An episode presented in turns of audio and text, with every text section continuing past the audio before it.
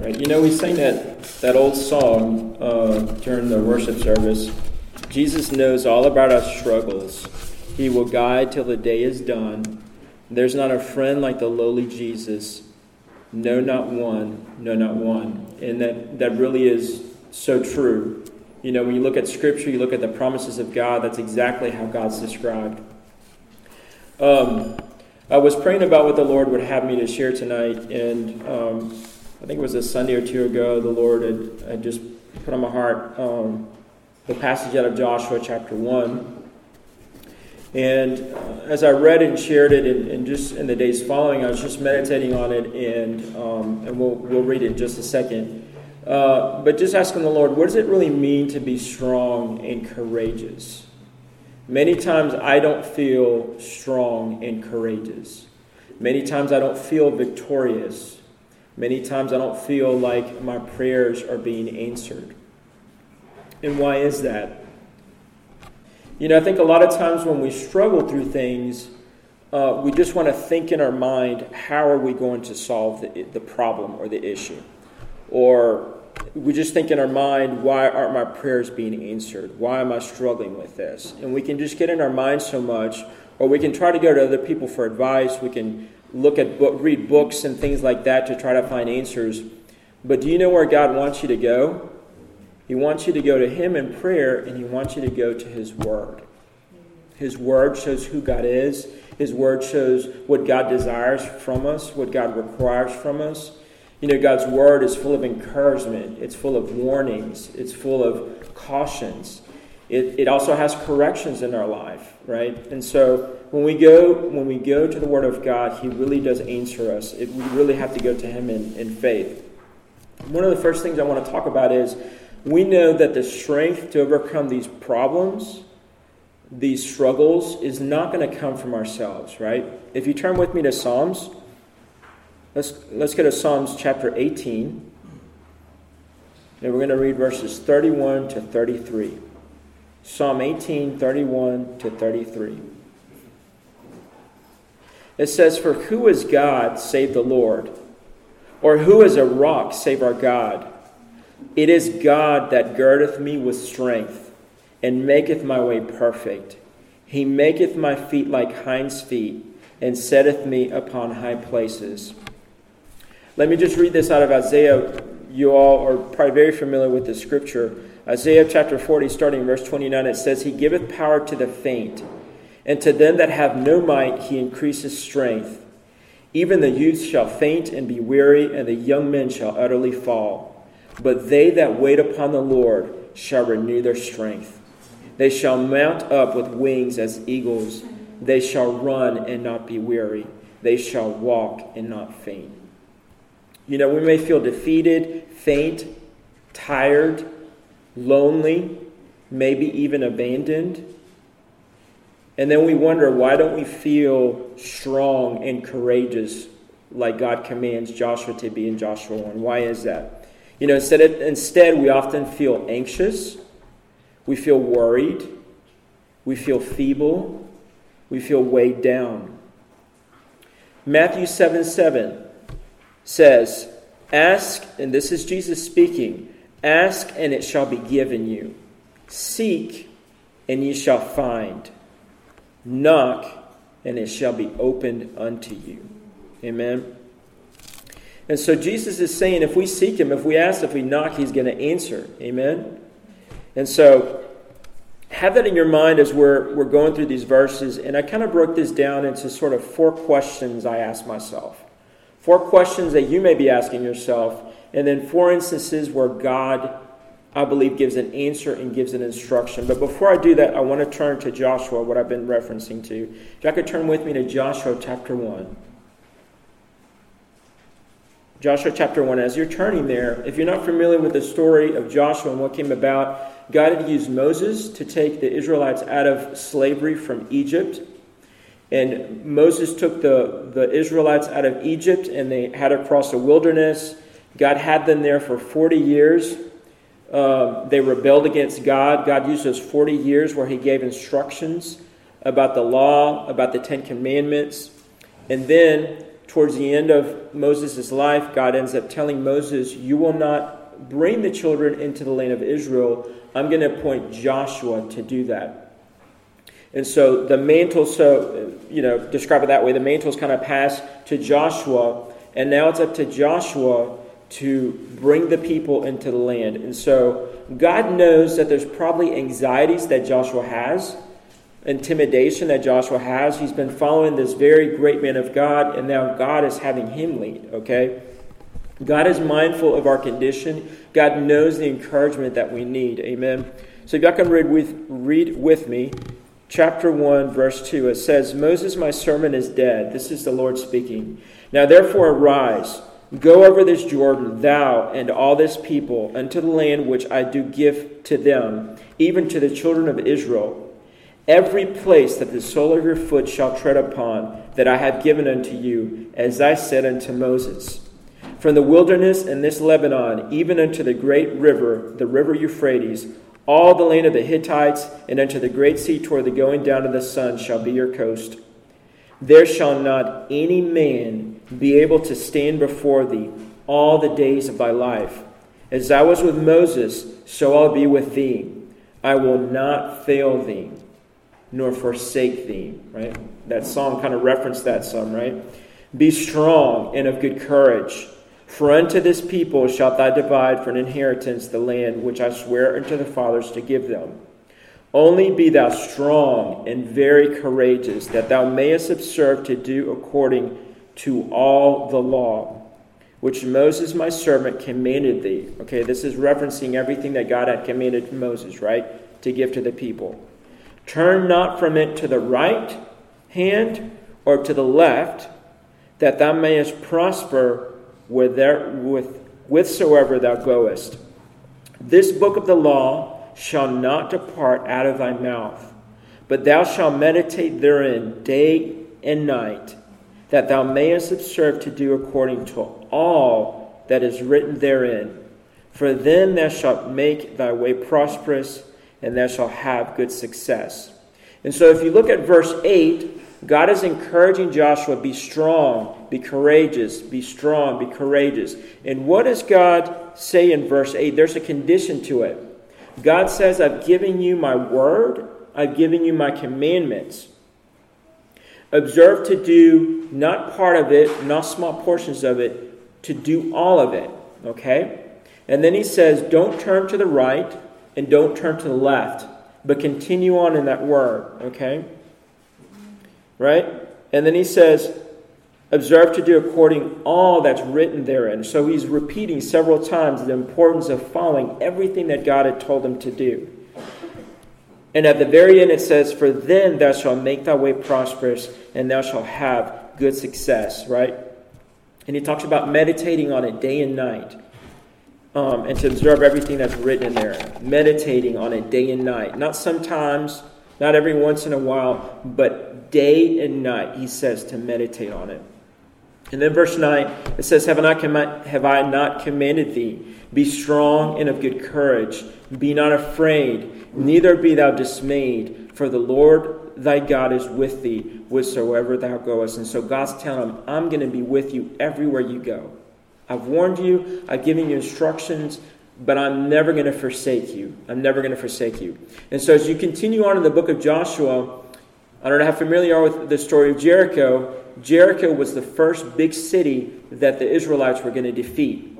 And there's kind of a real strange thing where God has them march around the city several times, and then finally the walls fall down, and God gives them this great victory over one of the most fortified cities um, that they're going to encounter. And think about it, it's the first major one that they're encountering. All right? And so I'm sure the people are encouraged, they're excited, God's given them this great victory, right? And so as you read through the rest of Joshua, do, do they have a, an undefeated record, uh, the Israelites? No, they don't. Something, something tragic happens, and something that kind of takes them, takes Joshua by great surprise. If y'all can turn with me to Joshua chapter 7. And we're going to start in verse 1. And as you're turning there, this is sort of the, verse, the first question I would ask. Why didn't God give the victory? Why hasn't God given me the victory in my life? God's word is saying, and God, God commands us to turn over the accursed thing out of our lives so he can sanctify. Take that accursed thing out so he can sanctify. Starting in verse 1, it says, But the children of Israel committed a trespass in the accursed thing. For Achan the son of Carmi, the son of Zabdi, the son of Zerah, and of the tribe of Judah, took of the accursed thing, and the anger of the Lord was kindled against the children of Israel. And the men of Ai smote of them about thirty and six men, for they chased, chased them from before the gate even into Shebarim, and smote them in the going down, wherefore the hearts of the people were afraid. And he goes on, uh, if we could skip down to verse 7. Joshua said, Alas, O Lord, wherefore hast thou at all brought this people over Jordan to deliver us into the hand of the Amorites to destroy us? Would to God we had been content and dwelt on the other side of Jordan. And then skip to verse 10. And the Lord said unto Joshua, Get thee up. Wherefore liest thou upon thy face?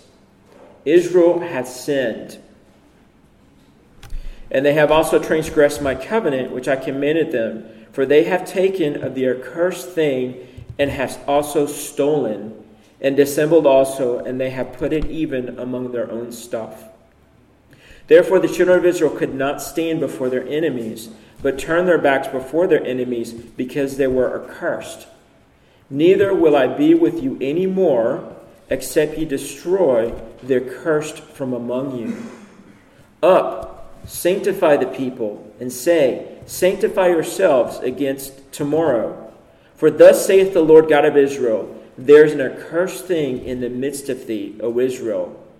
And this is the real key part Thou canst not stand before thine enemies until ye take away their cursed thing from among you. And so, if you, we don't have time to go into it, but Ai was supposed to be this really easy victory, you know, kind of in terms of sports. This was supposed to be a, a really not strong team, okay? They should have, they didn't even have that many people that they were going to send against them. And, and ironically, this small city that was supposed to be so easy Israel is fleeing. And you can just imagine Joshua being devastated. You know, and then he's very honest before God. And this is something real important to learn in our relationship with God that God wants us to be honest with Him about how we're feeling and to ask Him, God, I'm confused. So Joshua is very honest with God and he says, God, I can't understand why you allowed us to be defeated. Why did you take us through the Jordan? Why did you allow all this to happen for us to lose. And so, what does God tell him? He says, Stand up. There's a reason why. Israel has disobeyed me and they've taken of an accursed thing. And we're not going to, we don't have time to go into the details of it, but there was a man, Achan, who's mentioned at the beginning, and he takes a, it says, a goodly Babylonian garment, 200 shekels of silver, a wedge of gold, and it says that he coveted, the Bible says that he coveted after those things, okay? And so you think about it, what's the big deal about a garment? What's the big deal about taking money, right? He probably thought, hey, you know, maybe even sort of reason it within himself, God's blessed me with this thing, and he takes it. But God had very specifically told Israel not to take of those things because they were accursed meaning they belonged to a people that worshiped idols, that disobeyed God, and God had considered those things, even though they were treasures, He considered them an accursed thing. Now, how do I apply that to me as a Christian? How do I apply that to me in my walk with the Lord? I'm not going to tell you specifically what may be an accursed thing in your life. But I would encourage you to ask the Lord if you don't feel like you're having victory in your Christian life, is there an accursed thing that you've taken and put among your stuff, like the Bible says here with, of the Israelites? Is there something that God has convicted you about that is not right, that's sinful, and you're holding on to it? And maybe you kind of put it in the background and you almost forget about it and then you're moving forward, and then you don't feel like you're having the victory, and you're actually feeling a lot of spiritual defeat. What is God saying to us in this passage? Examine your heart, examine your life. Is there something accursed in my heart, in my life, that God is asking me to put away and be sanctified?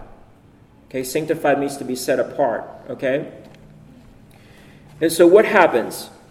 What happens later? Okay? So uh, Joshua and the Israelites obey God. They end up finding Achan. Achan is punished and he's condemned to death, basically, or essentially. And they take that accursed thing and take it away from amongst the camp. Okay? And so, what happens in the next chapter? If you want to go to chapter 8.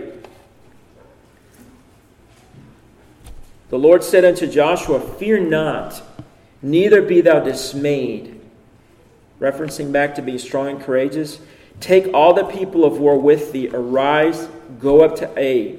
I. However you say that. See, I have given into thy hand the king of Ai, and his people, and his city, and his land. And thou shalt do to Ai and her king as thou did unto Jericho and her king. And so Joshua and the people end up going to Ai and ended up having a great victory. Okay? Y'all, what we fight in our life as Christians is not physical. It wasn't so much the garment as a physical thing. What we battle as Christians is spiritual.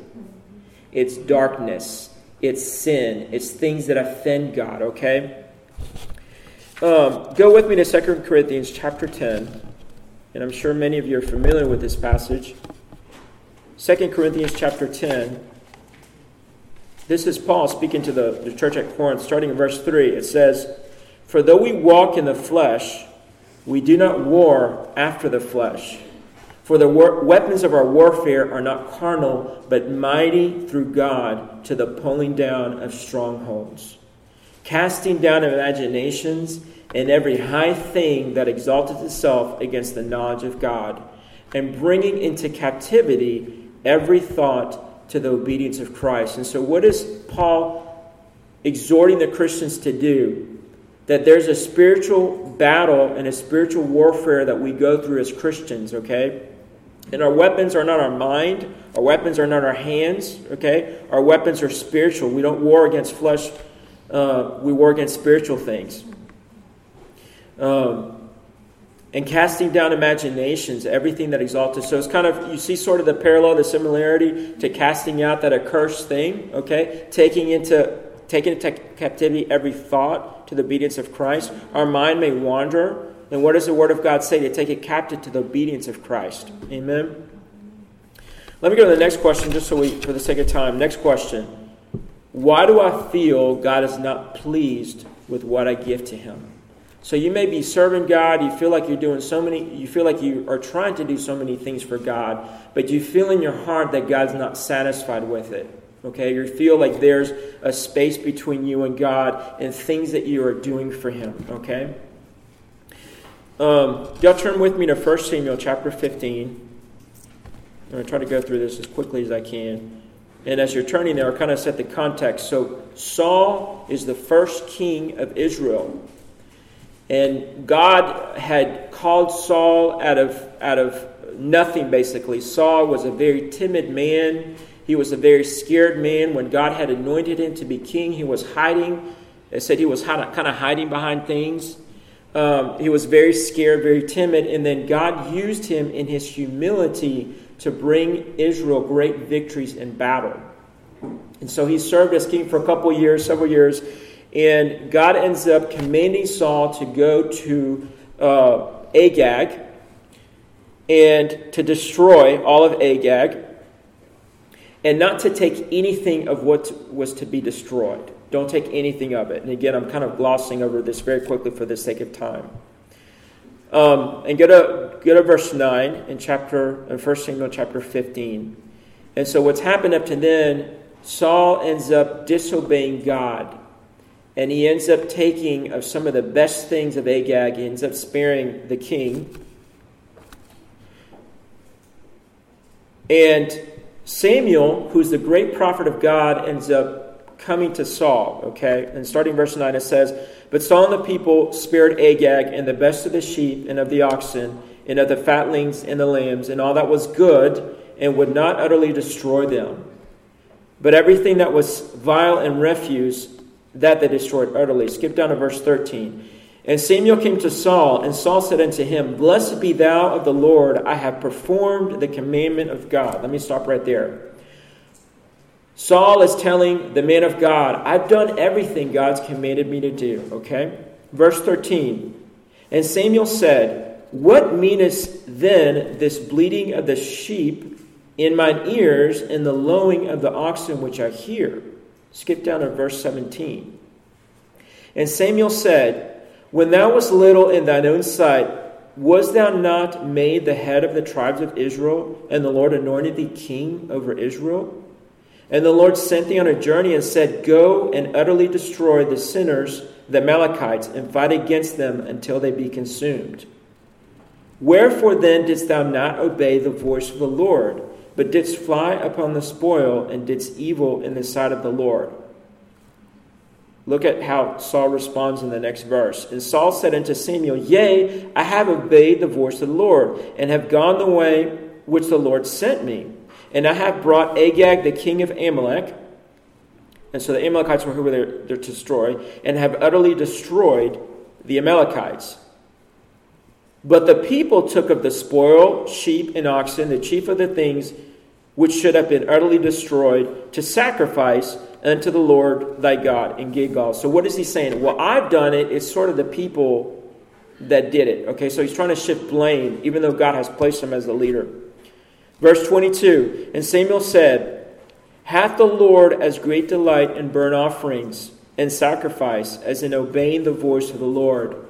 Behold, to obey is better than sacrifice, and to hearken than the fat of rams. Look at verse 23, it's very key. For rebellion is as the sin of witchcraft, and stubbornness as, is as iniquity and idolatry. Let me stop right there. God is comparing rebelling, disobeying against God as witchcraft. You think of witchcraft as being a really, really obvious bad sin, right?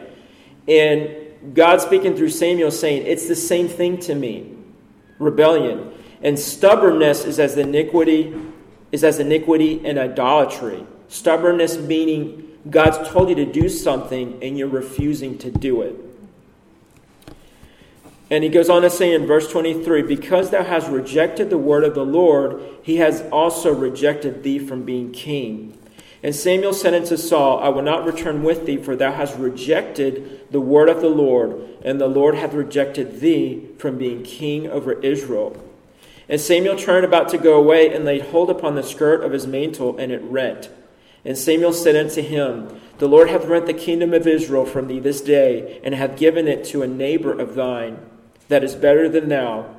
And also the strength of Israel, this is strength of Israel being capitalized.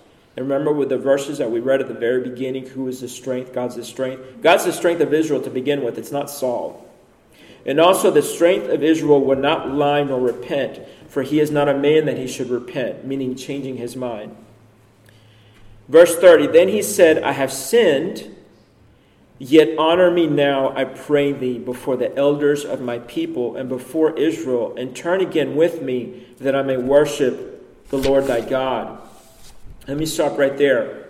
So it seems like Saul is repenting, right? But if you look at godly repentance in the Bible, other men that, that humble themselves, actually um, got on their knees, sackcloth, there's, a, there's an outward showing, but more importantly, an inward showing to God of a repentance. But what does Paul say? Uh, what does Saul say? He says, I've sinned, and then what's the very next thing that he says? Yet honor me now. Man of God, honor me now. I've sinned, but honor me now. And what does he say? He says, Do it before the elders of my people. Do it before all the people. So, so basically, what is he saying? Hey, kind of try to make me look good and not so bad. Okay? And you know, I would ask myself, I would ask myself this question. Maybe when God has convicted me about something, a lot of times I kind of want the preacher or want someone of God to make me feel good about where I am.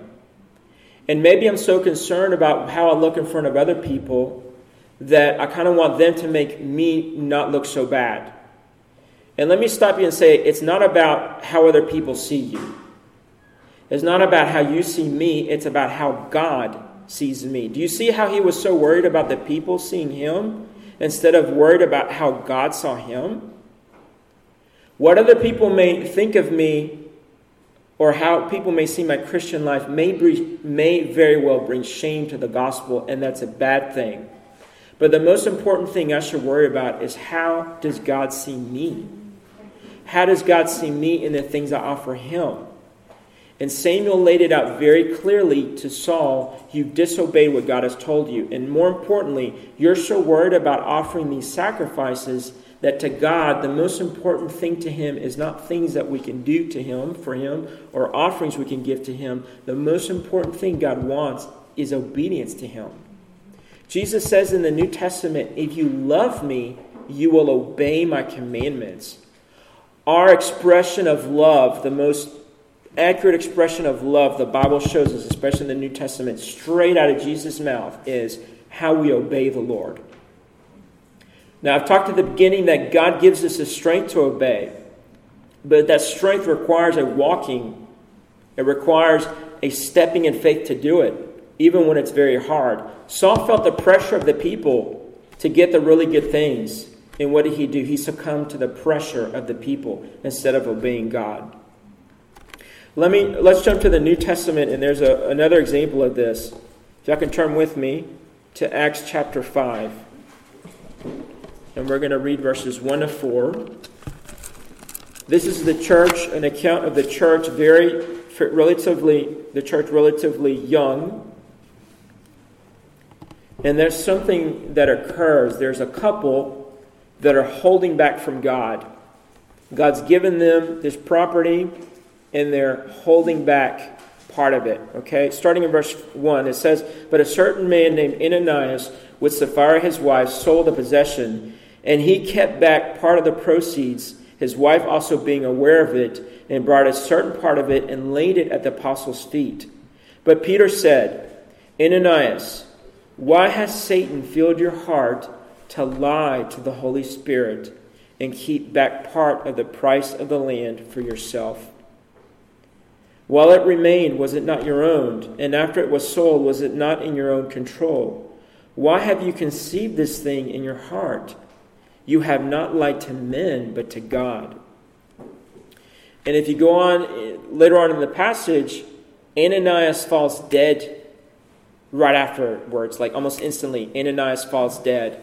And Sapphira comes and she says, basically misrepresents what's happened to the apostles as well, and she ends up dying. Now, this is, this is clearly a very um, severe punishment that comes and I'm not in God's place to say how severe it should or should not have been, but God, in this particular situation, executed a very harsh judgment on these people for lying to Him. We know that God can forgive when we confess. We know that God's mercy is there, His grace is there, but in this particular situation, God's judgment caused these people to die. And so, what is this? Why is this passage here? It's a warning to me not to lie to God about something that God already knows, not to lie to God, and not to obey Him partially. Okay? And people reason so many things in so many things we can reason things in our mind. Well, if I just obey part of it, or I just say kind of half of what God wants me to say, you know, then it's going to be all right. And it's not. God wants complete obedience. And there are very bad consequences when we don't obey God completely. Uh, next question I kind of just posed. This is the third out of the four questions. Why won't He grant the blessing I've been seeking? You know, a quote, a quote um, out of Matthew 7 where Jesus says, Asking you shall receive. I'm asking God and I'm not receiving. Why? Again, let's turn to the Word of God for the answers. Amen. If y'all can turn with me to uh, Samuel, 1 Samuel chapter 1.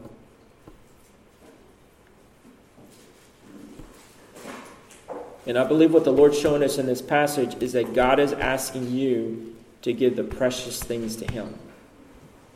God is asking you to give the precious, precious things in your life to Him. Just to put into context this passage, Um, Hannah was the wife of a very godly man. She was uh, tormented for a long time for not being blessed with a child, okay? And she just came to a very, very desperate place in her life. We're going to start up in verse 5 of that first chapter. It says, But unto Hannah, this is speaking of Hannah's husband, he gave a worthy portion, for he loved Hannah, but the Lord had shut up her womb.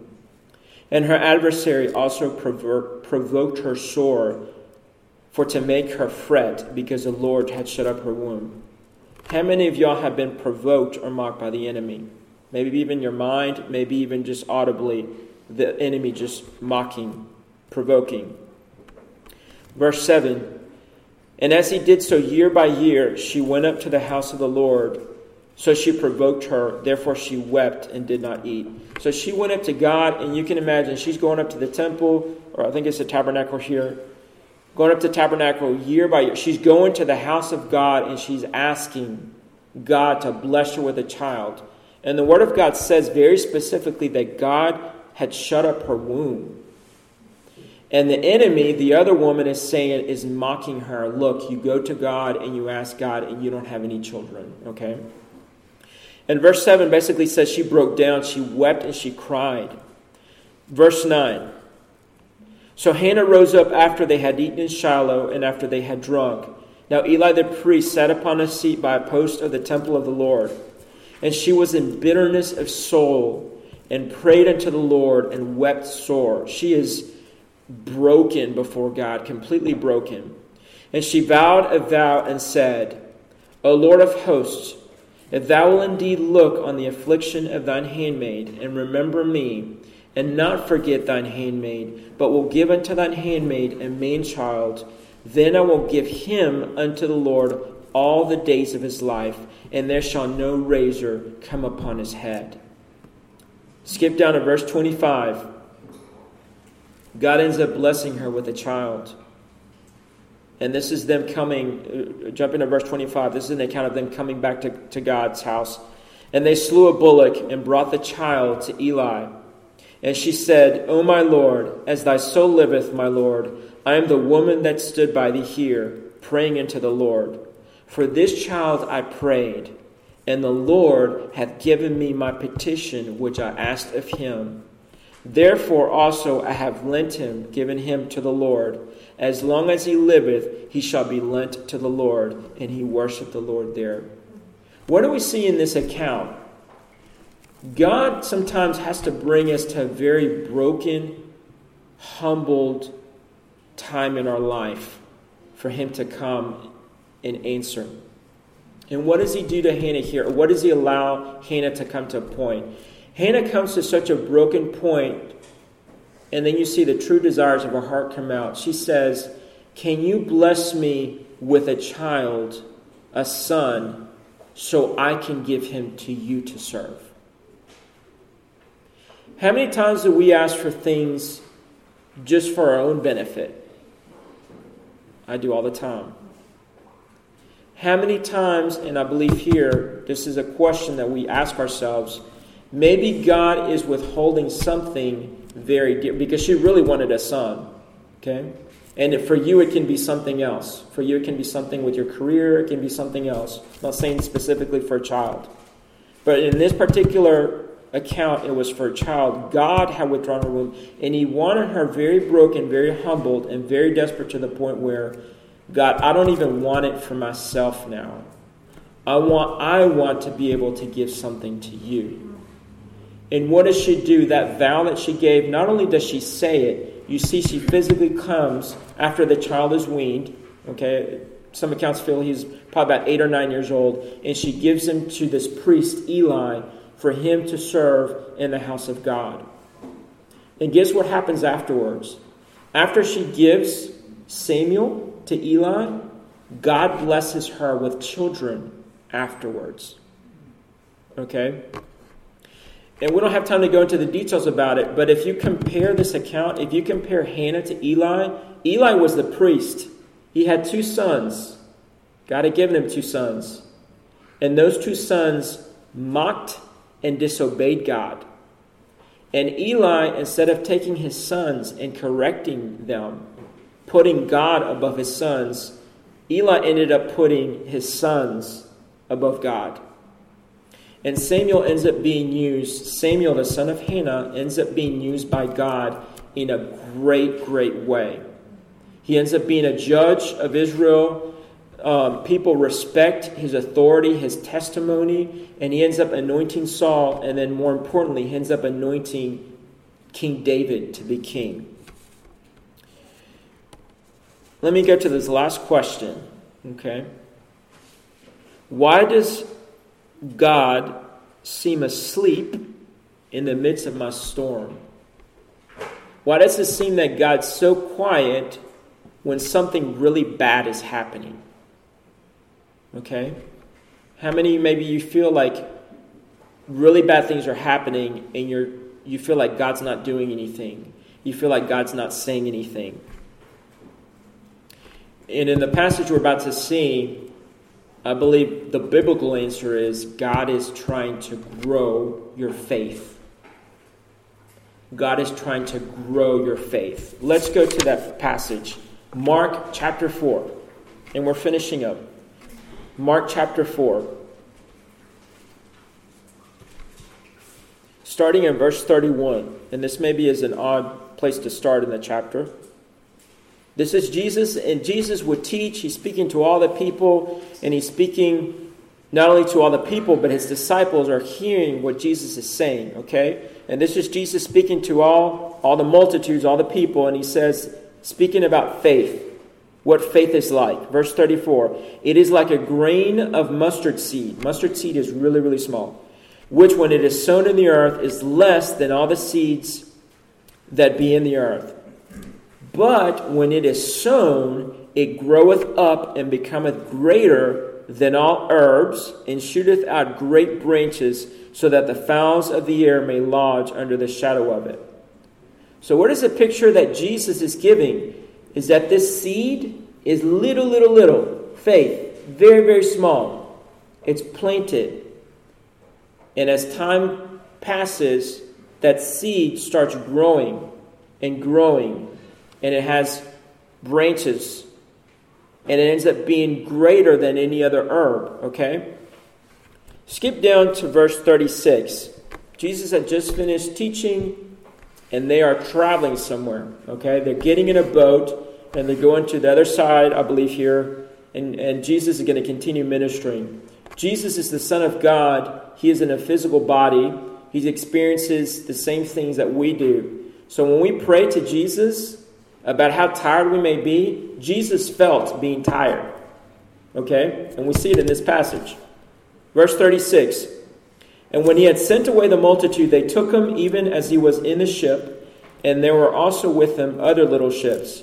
And there arose a great storm of wind, and the waves beat into the ship, so that it was now full, meaning water was getting into the boat. And he was in the hinder part of the ship. So Jesus is in the hinder part of the ship, asleep on a pillow. Okay? Here's a storm. I don't know if you've ever been out in the water. I've been offshore fishing before, it's been a long time. When a storm comes and you're kind of in a smaller boat, it's kind of a scary thing when the waves are just, you know. And here it says the storm was big and the water started getting into the boat. And so you can imagine the panic, you know, the people that are oaring, you know, the panic that's going on.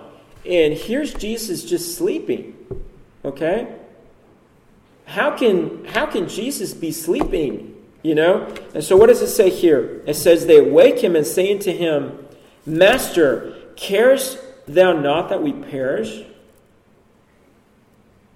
Carest thou not that we perish? What are they telling Jesus? God, don't you care that I'm about to die?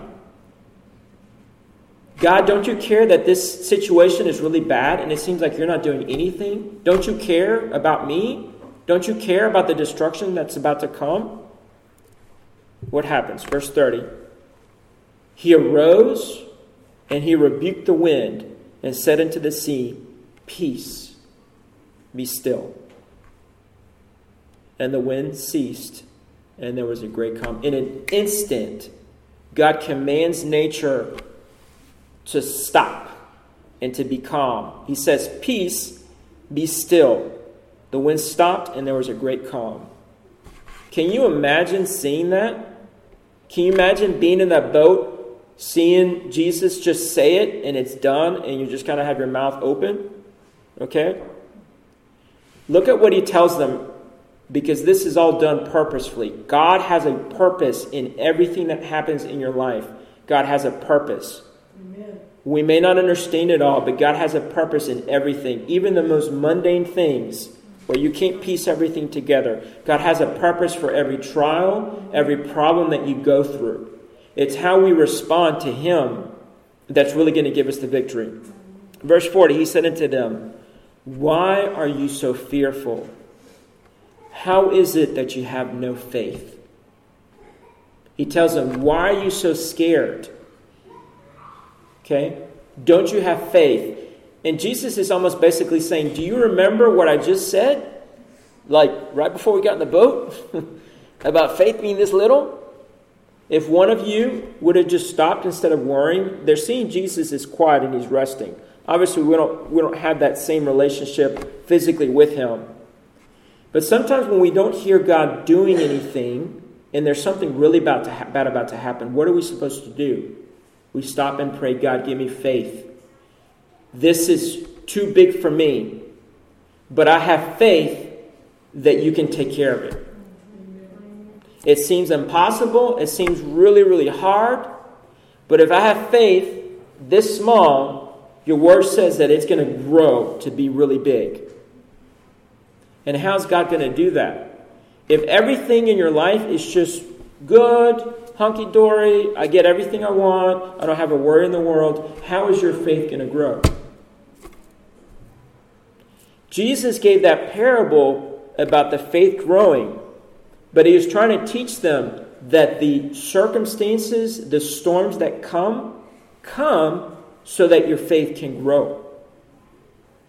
Because what happens after this? If they're walking with God, just like God told Joshua, walking, not turning to the right or left, they're going to remember. I remember when Jesus had me in that storm and he was asleep and it seemed like he wasn't doing anything, but then he got up and in an instant took care of it all. I remember when he did that. I don't know how he's going to do it today with this situation, but if I have faith as small as a mustard seed, I know that he's going to take care of it.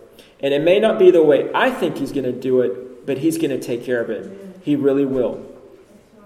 Turn with me to Philippians chapter 4. and We're going to finish up with this one and one more passage.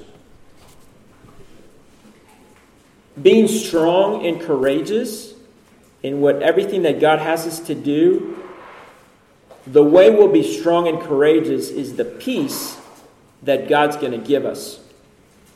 Okay? Philippians chapter 4, and we're going to start in verse 4. Philippians 4, verse 4. Rejoice in the Lord always, and again I say rejoice.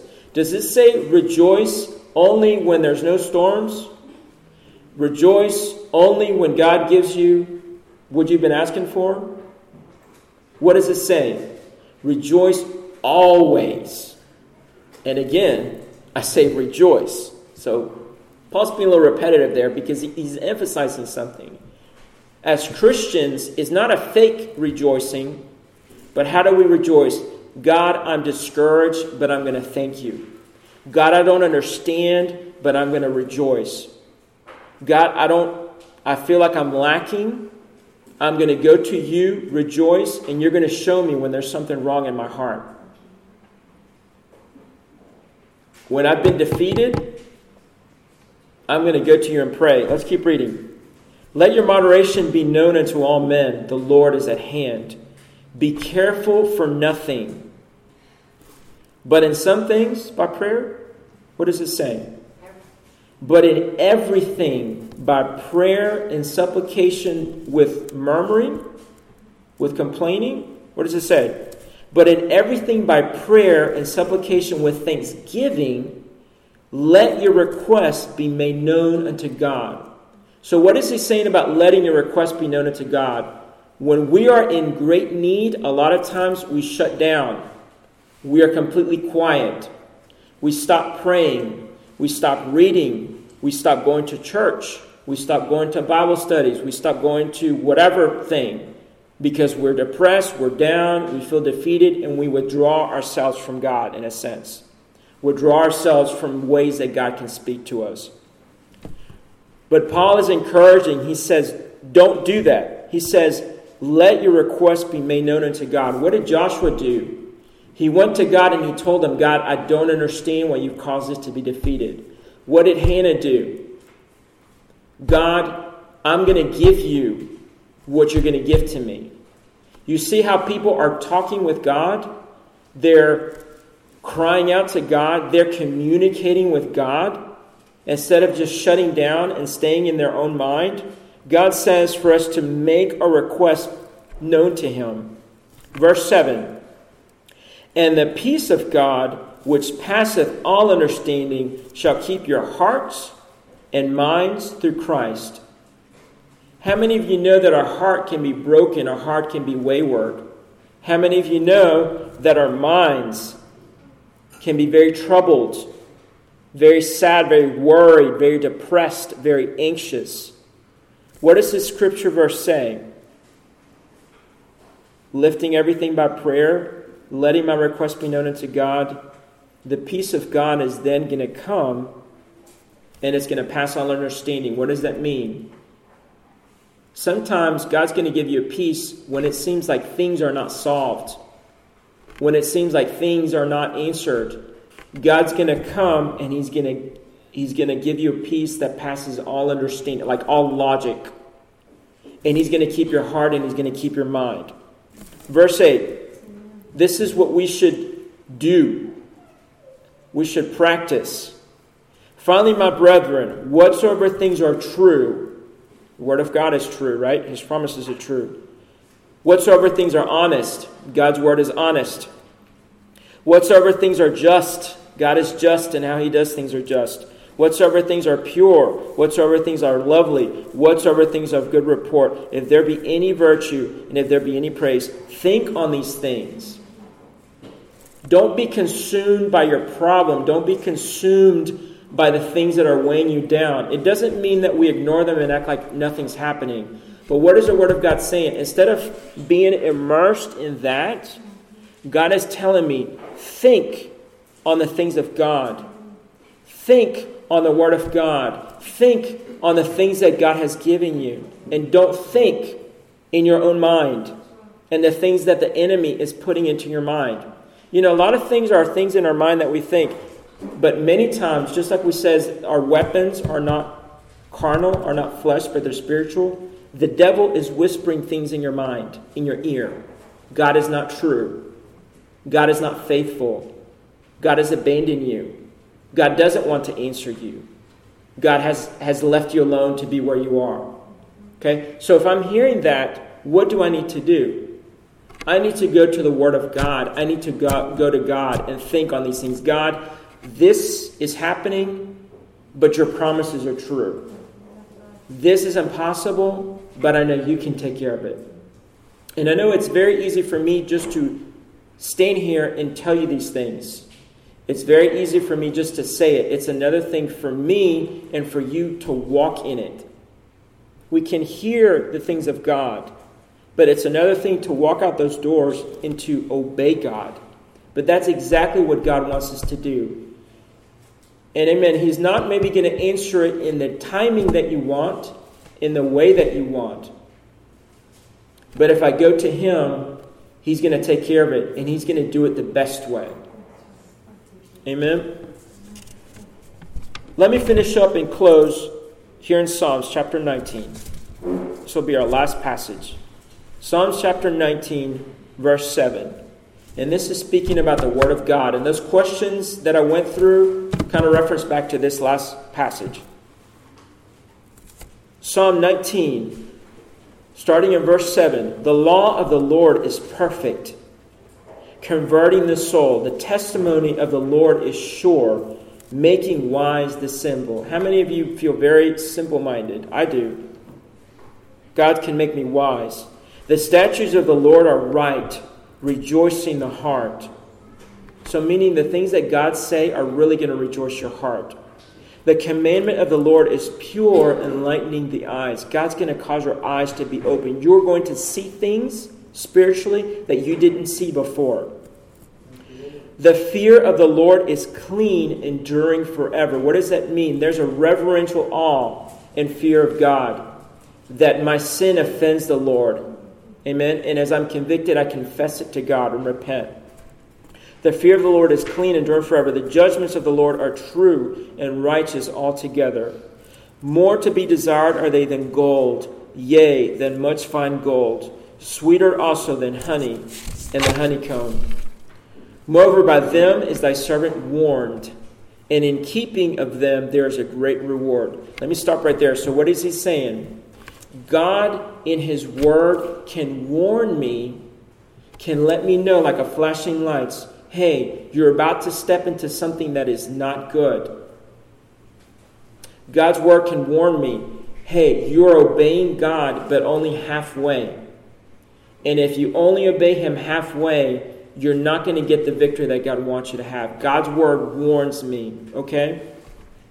And in keeping of them, there's a great reward. Meaning, when I obey what God tells me, if I obey Him all the way, there's a great reward that comes with that.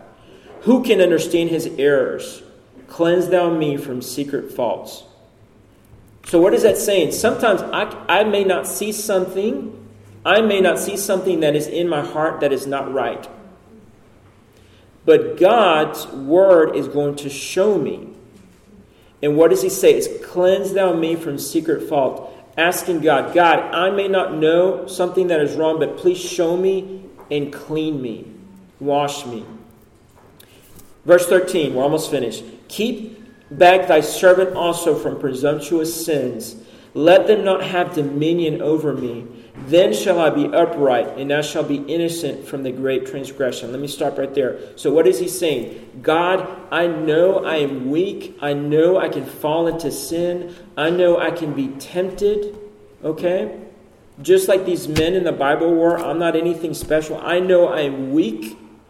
God, keep me from those things and don't let them have dominion or don't let them have a stronghold over me. Then I shall be outright and I shall be innocent from the great transgression. Last verse.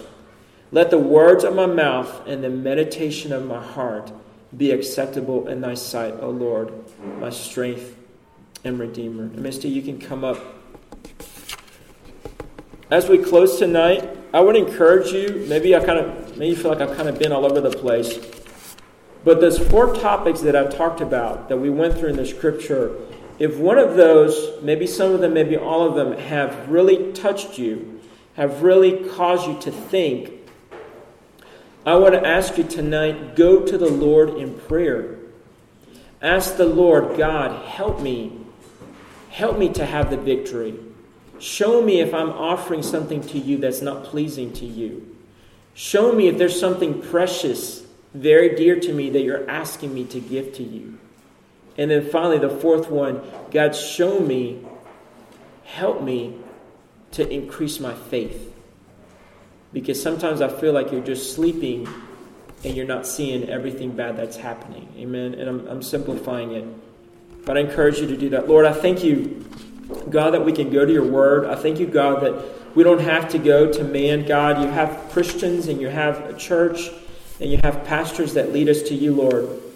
But I thank you that we can go to your word. I thank you that we can pray. I thank you, God, that you can answer us. And Lord, I thank you, God, that there's clarity, just like we read in Psalms 19, God, that there are things that your word does, Lord. It cleanses us, it warns us, Lord, it keeps us, Father. And I pray, God, I pray, help us, God. Help us not to shut you out, help us not to shut you down. I pray, God, when we may be going through a great trial, help us to run to you. Help us to go to your word. Help us to pray when we don't feel like praying, God. And I just encourage you tonight to pray in your chair or come up to the, the front and, and spend some time at the altar and, and ask the Lord to speak to you. Ask the Lord, just like in Psalm 19, the psalmist asked, God, search my heart. See if there's any secret things in my heart that aren't right. See if there's an accursed thing, something that's keeping me from having victory, Lord. I pray, show me and help me to give it to you, Lord. It may be very hard to give to you, Lord, but help me to surrender it all to you. I thank you, Lord, that you bring a great peace that this world can understand, Lord. I, pr- I thank you, God, that you can make us strong and courageous in you, Lord. Help us to walk in it. Help us to be a people of faith.